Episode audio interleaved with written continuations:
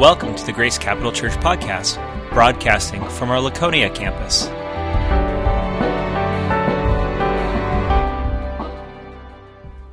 Heaven to earth, the story of Christmas.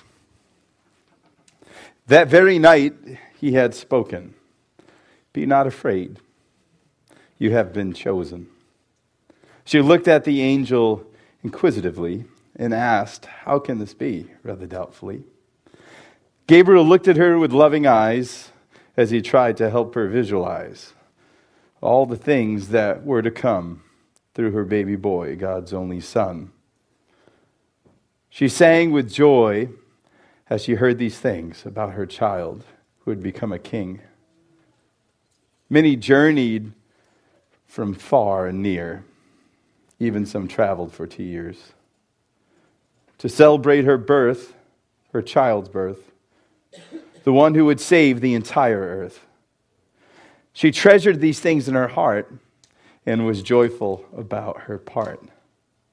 That she was given by God above, the God that saves because he loves.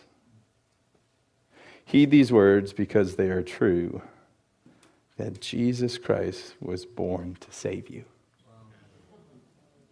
So I was sitting, I went to a Christmas concert at Laconia Christian Academy and uh, I was sitting there thinking about, or actually thinking through my sermon last night, and there was a little insert in the program uh, that I didn't have a chance to read. And uh, a young lady named Samantha Longle wrote that. And as I was reading through it, I'm like, wow, I get to the very end. It's like, wow, that's my big idea for the sermon. And it was, and it was said so perfectly. Heed these words because they are true. Jesus Christ was born to save you. Jesus, you are my rescue. Jesus, you are my rescue. Jesus, you're my rescue. I give you everything I am. You're the one who saves. You're the one who saves. You're the one whose hands lift us from the grave. You're the light of life, the everlasting day. You're the one who takes all our sins away. Father, we, we come to you when we're approaching Christmas. God, we're all at different places right now in our life and in our heart, all with different levels of understanding of who you are. Knowing very little, knowing quite a bit. Well, maybe all of us knowing very little. God, we come to you confessing we want to know more. God, we want to learn as much as we can about who you are, why you came, and why we're here. So I pray that you would open our ears to hear you. God, that you would soften our mind and our heart so that the things that are spoken from you might stick. They might stay with us. They might change who we are. God, would you speak to us now? Could we get a glimpse of who you are? Could you show us why you came? Lord, we love you and we praise you. In Jesus' name, amen. Amen. Let it be. We've been working through a series uh, called Heaven to Earth. And when you think about Christmas, it's, it's just that, isn't it? It's, the, it's just that. It's heaven to earth. We started this series way back when Pastor Mark came and he preached about a promise. That God perceived this problem in Ezekiel 34 that people fall apart apart from God in their life. That people need God in their life. And so he made a promise in verse 15 His promise was this that I myself will be the shepherd of my sheep. I myself will make them lie down, declares the Lord. I myself will seek the lost. I will bring back the strayed. I will bind up the injured. I will strengthen the weak. And the fat and the strong I will destroy. And I will feed them in justice. God promised that He would come. And He'd come and meet the most fundamental need that we have that without God in our life, we fall apart. Amen. So last week we saw that when Jesus was born, or even before he was born, it was told unto Joseph and Mary that he would have a name, and his name would be Emmanuel, which means God with us. So the promise that God would come to fix the problem was beginning to happen. That God took on the form of a man to make God's presence accessible so that we could connect with God Himself and our life could be put back together. This week, we're looking deeper into this. We're looking into why He came. What was His purpose? Was it just to be here, or was there more than that? In this poem that I read, said, Heed these words because they are true that Jesus Christ was born to save you. And this week I've been wrestling with this concept. What did he save us from? Like toiling with it, really trying to understand what does Jesus save us from? And the key to answering this question really lies within the promise that he said. Because he said that he would come and he would shepherd his people. This morning, we're going to look at John 10, which might be a strange passage for a sermon that's pre Christmas. But in this passage, there's a parable about the Good Shepherd. And in studying this passage and pulling it apart and looking at the details, we'll answer this question why did Jesus come? So turn with me to John 10. I'm just going to pray to organize my thoughts a little bit here. Lord, God, would you speak? God, would you take these words and, and use them? And, uh, God, help us to see your purpose. Help us to see why you came. Lord, I just pray that you would organize my thoughts. In Jesus' name. Amen. Amen.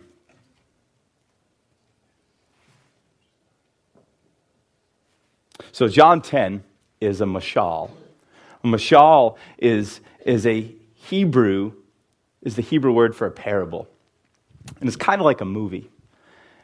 And as we work through this passage, I need to fill in some details so that you understand what's going on in, in this mashal. The mashal is about a shepherd.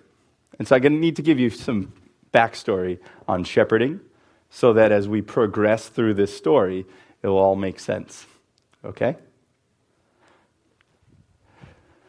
So in the ancient Near East, shepherding was very common, and it is quite common still.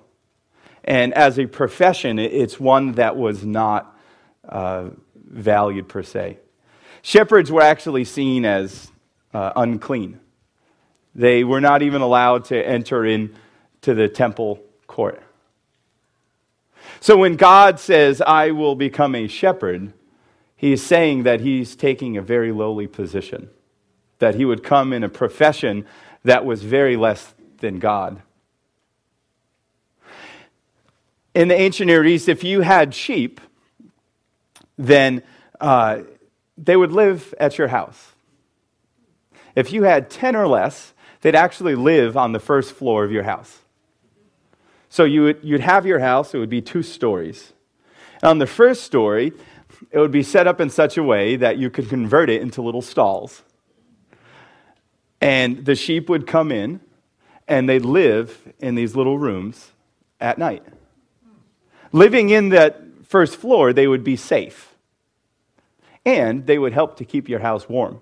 Their heat would actually radiate up, and if it was cold, they would provide heat for your house. In there, they'd be safe. Safe from what? Well, there were two primary enemies of sheep in that day there were thieves and robbers, and there were wild animals. Thieves and robbers would try to come and, and steal the sheep so they could use them, so they could make a profit from them, so that they could have them as their own and, and sell them off. They would pretend to be shepherds, but they're really not. They're actually thieves and robbers. The wild animals, well, they would come for a meal. And the wild animals of that day were actually pretty scary. There were wolves, there were bears, there were panthers, there were leopards, and then there was one other one. Lions. There you go, lions. Thank you, John. John has a mind like a steel trap. So, that's my boy. Okay, it is true. and if you're a sheep, and one of those five is coming for you, that's bad news. Because sheep are very meek, they're very timid, and they taste good. yeah. So, if you owned sheep, they were a treasure, so you wanted to keep them safe. So they would live in your house, not only to help keep it warm, but so you could keep them safe. If you had more than 10 sheep, you had a problem because houses weren't that large and you start packing those guys in on the first floor, it's going to get really smelly, right? So they had to have something else. They would set up a pen for their sheep. The pen would either be in the front or the back of their house. The pen would have six foot high walls of stone. On the top of the walls, they would embed glass. Or they would take big thorns. You know, like the crown of thorns on Jesus' head? Kind of like that, where they would right around the top of it. And the glass and the thorns would stop the thieves and the robbers or the wild animals from getting uh, the sheep, in theory. See, see, the thieves and robbers, to get in the pen and get the sheep, they'd have to take a ladder and put it on the side and climb up and try to jump over the side. Now, if they hit the glass of the thorns, they're in trouble. Okay? So it made it pretty hard. And then the wild animals as well. Now, as another line of defense, they would also have a hired gatekeeper. The gatekeeper would uh, come during times where they were afraid that someone was going to try to steal sheep, and the gatekeeper would guard the entrance so that nobody could come and take away the sheep. You following me? Okay in the story in John 10, it starts with a problem. Thieves and robbers are trying to get the sheep. It's a crisis. John 10, 1. Truly, truly, I say to you, which means amen, amen. This is very profound. He who does not enter the sheepfold, so there's more than 10 sheep, okay? We're talking about a pen, a, a big pen outside by the door, but climbs it by another way, that man is a thief and a robber. So we have this crisis. Think it's like a movie, okay? And you're watching a, you're watching a movie right now. Oh no. The thieves and the robbers, they've been trying to get the sheep, they've been trying to steal them away, they're trying to take hold of them, they're trying to snatch them. Where's the shepherd? Where's the hero? When I think about life, when I think about Christmas, there are a lot of things that are trying to snatch us. There are a lot of things that are trying to take hold of us. There are a lot of things that are pretending to be saviors, but they're really not. You see, when I was a kid, um, I remember one Christmas I wanted a Sega Genesis. Sega Genesis? Come on. Who wanted a Sega Genesis when they were a kid? I thought that this thing would be amazing. So, okay, so I went and I started collecting little clippings of the Sega Genesis. Toys R Us, KB Toy Store, right? They didn't have a lot of those fancy video game stores yet. I just think there was Electronics Boutique, but nothing else. That too, okay? This is a long time ago. So I had all these clippings, and I used to, I would tuck them around the house. I put them in my dad's books, in my mom's like cookbook, and, and I put them all around. I even wrote a little song about how I wanted the Sega Genesis. I don't remember what the words were, but, but I did write a song. And I was so excited that, and I really wanted my mom and dad to get me this thing. And so Christmas came, had our presents, and it wasn't there. Well, we didn't really have a lot of money, and, uh, you know, my parents did the best they could. And I was so disappointed. I had all these amazing toys, but I was so disappointed. And so a little bit later, my parents pulled a Red Ryder BB gun on me. They actually bought it for me. Okay? And, and they had it and they brought it out, and I couldn't believe I had the Sega Genesis. Couldn't believe. And it came with Sonic the Hedgehog, and I wanted Pit Fighter. Okay? That was the other game I really liked. And so then, you know, I set it up and I played it. I played it for an hour straight without like breathing. I had like blisters just from an hour because I was gripping it so tight.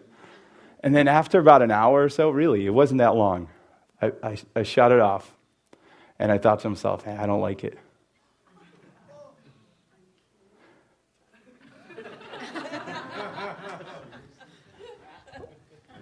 I had such high expectations for this thing. I thought it was going to be like Disney World, but it wasn't. I was looking for this toy to be my savior. And it offered so much hope. You look at all the things on TV they're trying to sell you at Christmas rings, cars, right? And the things that they symbolize as solutions to our life, as shepherds that can meet our needs they always fall short. They don't provide any life. And then when you finally have them, you realize they're just death. Because it, it just shows the sin that's on the inside. So, back to the story. So, we have this crisis that the thieves and the robbers are trying to steal the sheep. And then all of a sudden it says this But he who enters by the door is the shepherd of the sheep. To him, the gatekeeper opens. The sheep hear his voice, and he calls his own sheep by name, and he leads them out. And when he has brought out all his own, he goes before them, and the sheep follow him, for they know his voice. A stranger they will not follow, but they will flee from him, for they do not know the voice of strangers. So here you go guess who shows up? It's like Mel Gibson and Braveheart. The shepherd's here, and he's got his sword, and, and he's the shepherd shows up. So now we're not thinking about the thieves and the robbers anymore. You see, in this culture, shepherds, each morning, they would come to get their sheep. And when they came, they would first they would introduce themselves uh, to the gatekeeper, the one who was guarding the door. And the gatekeeper, well, he really knew who the shepherd was, so it really didn't take much. But sometimes maybe the gatekeeper was in the house. So before the shepherd got there, he would announce himself. He would, not to scare the gatekeeper or, or the watchman. So he would announce himself, and then when the gatekeeper recognized him, he would open up the door. And then the shepherd would sing a song and the sheep. You know, there was mostly, there was one common shepherd song, but there were some other songs. But there was a very common shepherd song, and I was reading a, an article on this that a uh, theologian went uh, to Israel, and, and he said, there was this one song that just was very, very common that most of the shepherds used. There were some other songs too, but there was one common song. You see, the sheep know the voice of the shepherd. So that if you had 10 shepherds and they all sang the same song, the sheep would go to their shepherd. Even if you had 100 in a room, they would hear the voice of the shepherd. When a shepherd has a flock, he has to train them to hear his voice. If there's a new sheep, he doesn't know the voice yet. When the shepherd comes and sings the song and gives the call, that shepherd, that sheep actually gets anxious.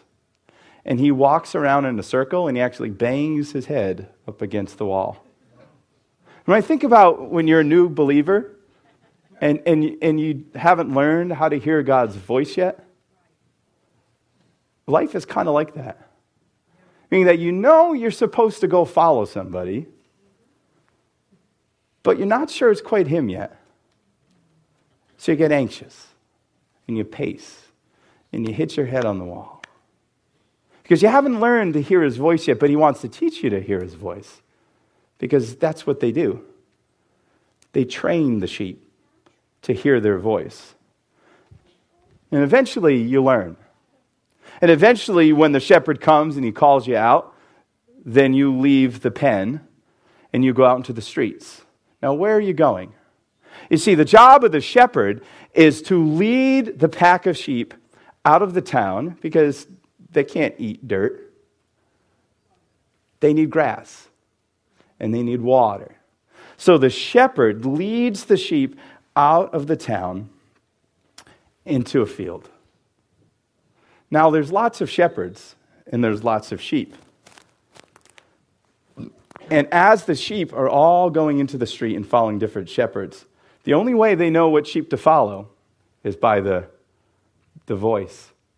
You think about life and you think about when you are out in the world, all the different voices out there that are trying to lead you somewhere, that are trying to draw you to go somewhere.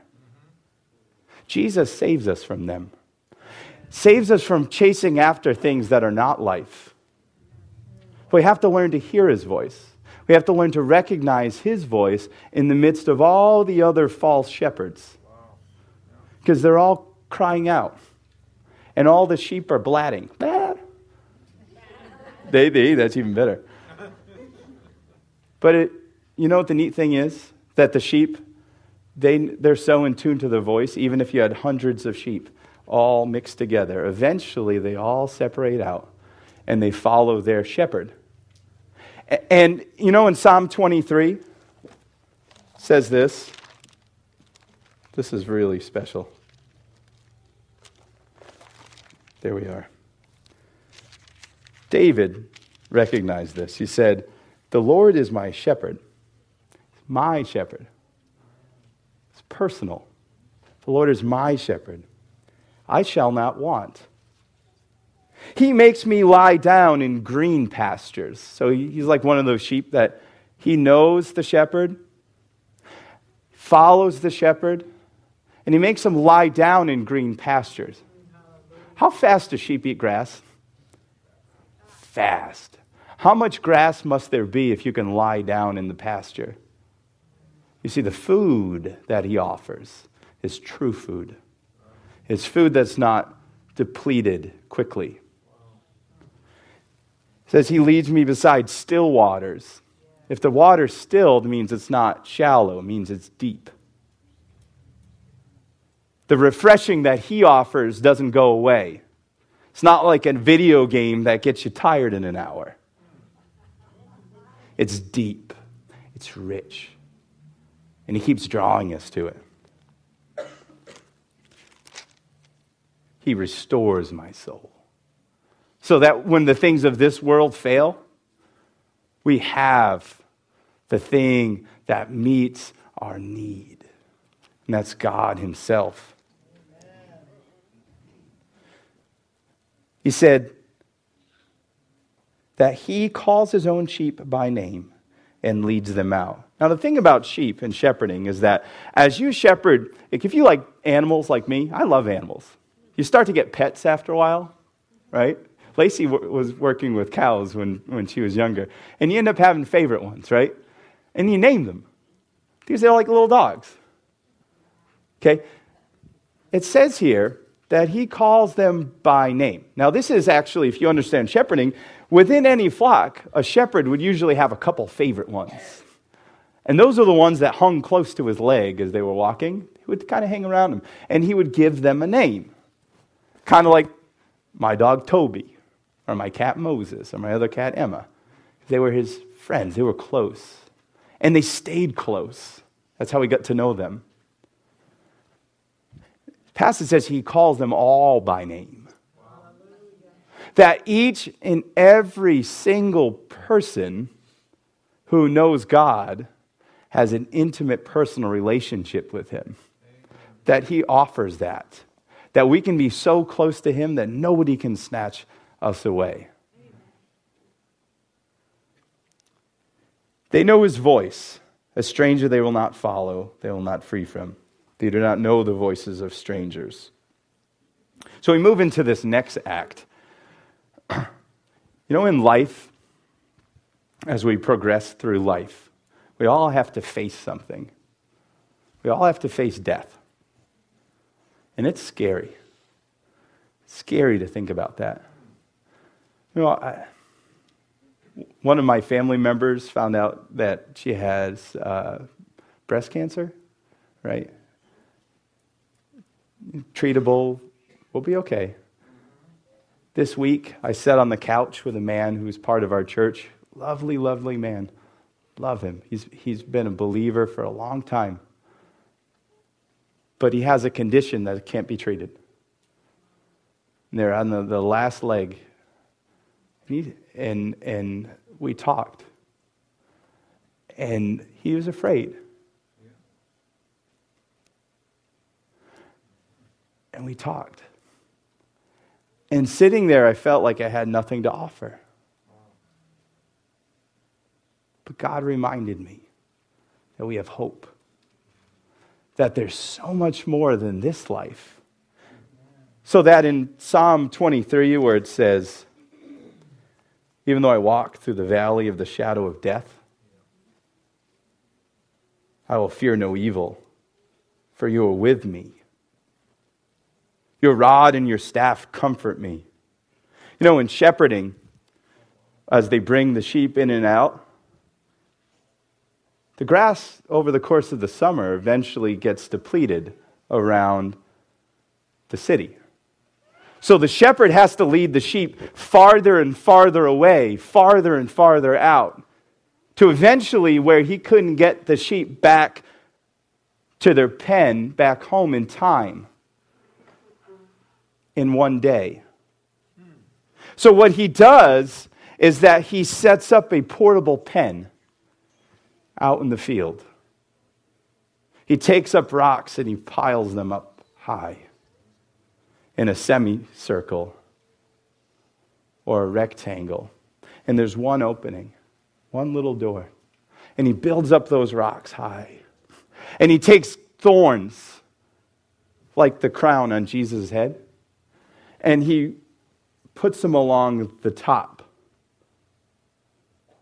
And while the sheep are out in the pasture, they're able to go in and out of that fold. It says this that truly I say to you, I am the door of the sheep. The, the opening on that pasture. All who come before me are thieves and robbers, but the sheep did not listen to them. I am the door. If anyone enters by me, he will be saved and will go in and out and find pasture. The thief comes only to kill and destroy. I have come that they might have life and have it abundantly.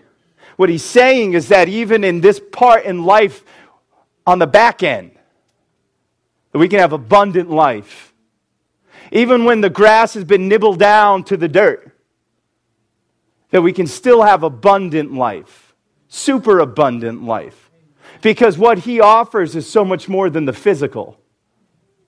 when our legs don't work, when our eyes don't work, when our back hurts, doesn't matter. Because he's the shepherd who gives us abundant life. Now, he said he's the door. What he's saying is that the shepherd, each night when they're out in the field and it's dark and it's scary and those sheep are afraid, and they're afraid because they hear wolves,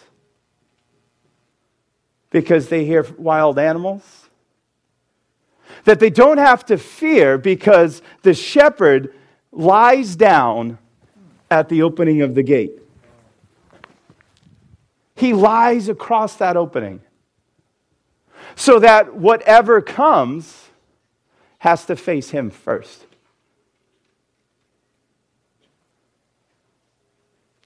We're going through this story, and we're getting to this part that it's unbelievable. Verse 11 says, I am the Good Shepherd. We said, The great I am. We sang this song about God. The great I am, the great I am. This great God who became a shepherd. The Good Shepherd lays down his life for the sheep.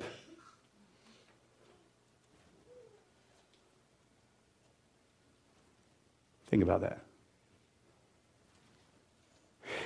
He who is a hired hand and not a shepherd, who does not own the sheep, sees the wolf coming, and he leaves the sheep, and he flees. And the wolf snatches them and scatters them. He flees because he's a hired hand and cares nothing for the sheep. I am the good shepherd. I know my own, and my own know me. You see, there's an enemy of our life. And Jesus faces that enemy head on. That Jesus came to die in our place so that we might live.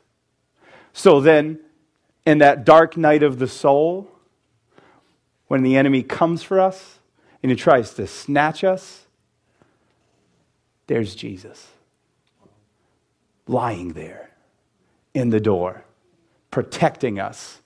So that in Psalm 23, where it says, You prepare a table before me in the presence of my enemies, meaning that we don't have to fear. We can even sit back and eat. Because we have a good shepherd who lays down his life for the sheep. He says that you anoint my head with oil. Even when we're about to die, when Jesus was about to die and they anointed him, God anoints us. He prepares us. He holds us together. And then it says something so profound. My cup overflows. When you go into a Jewish household and you sit down for dinner, and you're a guest, and you're eating,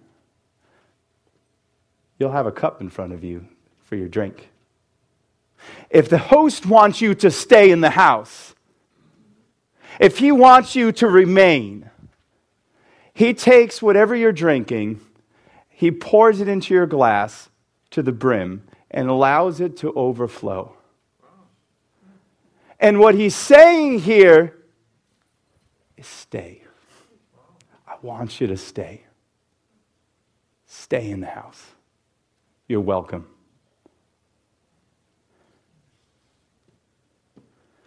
God saves us from fear of death through Christ because we know what is to come.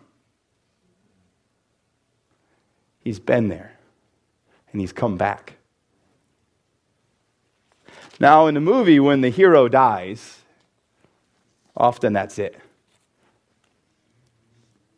And sometimes we sit in the movie cinema and we look at the screen and think, is there more? Is there more? There's a lot of movies like Spider Man and other ones where it's like, did he really die? In the, in the movies I really like, at the very end, it gives a hint that there's something else to come. It's like a cliffhanger, that there's a sequel. It says this I'm the good shepherd. I know my own, and my own know me. Just as the Father knows me, and I know the Father, I lay down my life for the sheep. Verse 16, here's the and I have other sheep. They're not of this fold. Now, wait a minute now. I Thought he died. I thought he laid down his life for the sheep that were already in that pen. He says, I have other sheep that are not of this fold. I must bring them also, and they will listen to my voice. So there'll be one flock and one shepherd. For this reason, the Father loves me because I lay down my life and I take it up again. Whoa. What is he saying? He laid down his life and protected the sheep, but he would rise again. And he would send us out to get the other sheep who need to know the Good Shepherd. But wait, there's more. At the end of Psalm 23, what does it say? Surely goodness and mercy shall follow me all the days of my life, and I shall dwell in the house of the Lord forever. Jesus came to save us. He came to save us from death and give us eternal life. Now that's awesome. That's the Christmas story. And what's our job? What do we do with that? You know, at the end of John, the Gospel of John, there's this little dialogue with Peter. This is brilliant. This is so brilliant. He's interacting with Peter. Peter fell away. Peter walked away from the Good Shepherd. And the Good Shepherd called him back. And this is after Jesus died. So he sits down with Peter and he gives him a commission. He tells him to do what? Say it. Feed my sheep. Oh. Oh. This is after the shepherd has died. He has given us a task. He has called us now to go out and be under shepherds. He is sheepdogs. He has called us out to live as sheepdogs so that the sheep who are not in the fold yet can be in the fold, so that they can be saved from the things of this life that are stealing life, so that they won't follow after pseudo shepherds. That's awesome. That's how we live. Amen? Okay. I got to wrap this thing up because it's, it's late. So I'm going to have the worship team, if you can, and uh, I'm going to pray for you guys. Heaven and earth. Oh, you bet. Lacey's got a word. Lacey gets good words. I just feel like Jesus. I thank you so much that you came. That you came for us. God, that you came when the thieves and the robbers were trying to snatch us. They came to kill, kill steal, and destroy. Jesus, I thank you that when the wolf comes, that when we have to face death, that you're willing to lie down without even a fight. That you just gave yourself over and went to the cross. So that whoever decides that they want to follow you and learn the voice of the shepherd, they can. That you are calling these men and women to follow you. God, we pray that you would attune their ear to your voice. God, that they would not walk in circles and bang their head up against the wall anymore.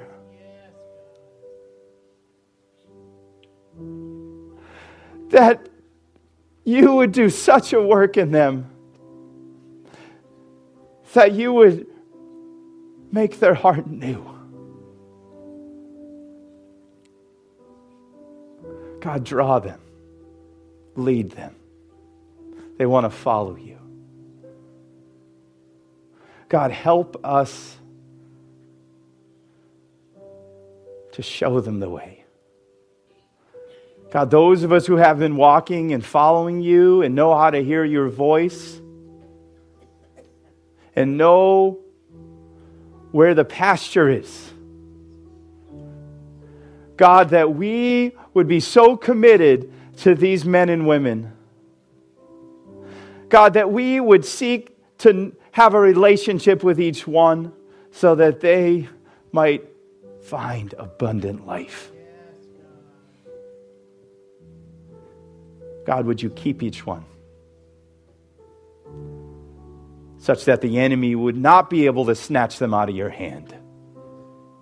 God, we trust you with each one. And I pray that they would share this decision with somebody before they leave. God, that we would come around them and tell them more about how and what it means to follow you. In Jesus' name, amen. Love you guys. Thank you for listening to the Grace Capital Church podcast. If you'd like to know more about this podcast and the mission that we have in New England, or if this podcast has been a blessing to you and you would like to support this ministry financially, please visit us online at gccnh.com